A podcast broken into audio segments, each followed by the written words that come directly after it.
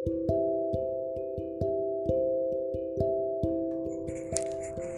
friends this is Nivetha இந்த போட்காஸ்ட்டில் வேலையில்லா பட்டதாரி அப்படிங்கிற ஒரு ஷார்ட் ஸ்டோரி தான் படித்தேன் அதை தான் உங்கள் கூட ஷேர் பண்ணிக்க போகிறேன் என்ன அப்படின்னா ஒரு பையன் இருக்கான். ஸோ அவன் வந்து தன்னோட காலேஜ் ஸ்டடீஸ் எல்லாமே சக்ஸஸ்ஃபுல்லாக கம்ப்ளீட் பண்ணுறான் பட் ஆனால் அவனுக்கு எங்கேயுமே வேலை கிடைக்கல.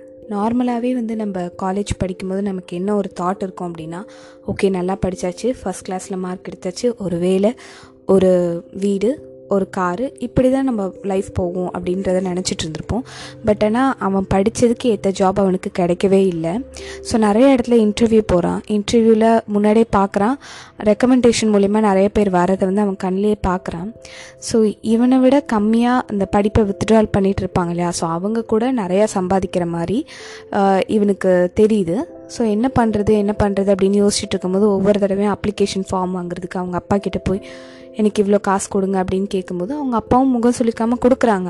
ஆனால் இவனுக்கு ஒரு மாதிரி இருக்கும் இல்லையா? ஸோ ரெண்டு மூணு வருஷம் வந்து இப்படியே இன்டர்வியூ இப்படியே போயிடுச்சு லைஃபு ஸோ திடீர்னு ஒரு நாள் என்ன ஆகுது அப்படின்னா ஒரு வயசானவர் கண்ணு தெரியாதவர் தம்பி எனக்கு கொஞ்சம் போய் அந்த இடத்துல விட்டுற முடியுமா? அந்த இடத்துல விட்டுற முடியுமா? அப்படின்ற மாதிரி கேட்குறாரு உடனே இவனும் போய் விடுறான்.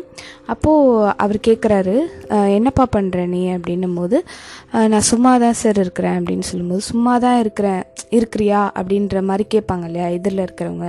ஸோ அந்த வார்த்தை வந்து அவனுக்கு ரொம்ப பெயினாக இருக்குது அந்த வார்த்தை புதுசு கிடையாது. ஏன்னா நிறைய பேர் அவங்க ரிலேட்டிவ்ஸாக இருக்கட்டும் அவங்க ஃப்ரெண்ட்ஸாக இருக்கட்டும் இது வந்து கேட்ட வார்த்தை தான். அப்பா அவர் சொல்கிறாரு சரிப்பா என்கிட்ட ஒரு வேலை இருக்குது பண்ணுறியா அப்படிங்கிறப்ப உங்களுக்கே கண்ணு தெரியல இவர் என்ன நமக்கு வேலை கொடுப்பாரு? அப்படிங்கிற மாதிரி யோசிக்கிறேன் உடனே வந்து அவன் சொல்கிறான் இப்போதைக்கு உனக்கு ஏற்ற மாதிரியான ஒரு வேலை இருக்குது நான் படித்த படிப்புக்கு தான் நான் வேலை செய்வேன் அப்படிங்கிறது ஒரு விஷயம்.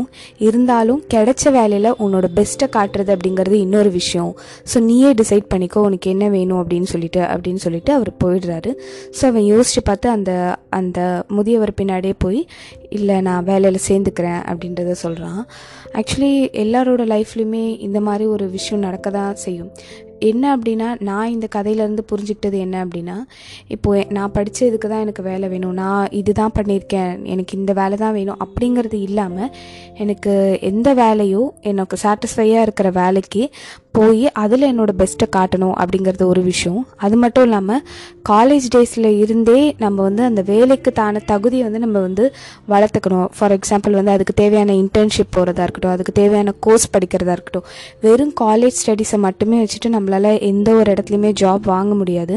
அது மட்டும் இல்லாமல் இன்றைய காலகட்டத்தில் வந்து இங்கிலீஷ் பேசுகிறது அப்படிங்கிறது ஒரு முக்கியமான க்ரைட்டீரியாவாக இருக்குது எல்லாருமே சொல்லலாம் உள்ளே போய் என்னோடய திறமையை நிரூபிக்கலாம் அப்படின்ற மாதிரி. பட் உள்ளே போகிறதுக்கே எனக்கு ஒரு சில விஷயங்கள்லாம் தேவைப்படுது அப்படிங்கிறப்ப காலேஜ் டேஸ்லேயோ ஸ்கூல் டேஸ்லேயோ அதுக்கு நம்மளை வந்து தயார்படுத்திக்கணும். நம்மளுக்கு பிடிச்ச ஒரு துறையில் போகணும் அப்படின்னா அதை பற்றி நிறைய ரிசர்ச் பண்ணி அதுக்கு உண்டான கோர்ஸாக இருக்கட்டும் அதுக்கு உண்டான இன்டர்ன்ஷிப்பாக இருக்கட்டும் இதெல்லாமே பண்ணாலே நம்ம வந்து நம்மளோட கனவு வந்து கொஞ்சம் சீக்கிரமாக அடையலாம். Thank you for listening to this podcast bye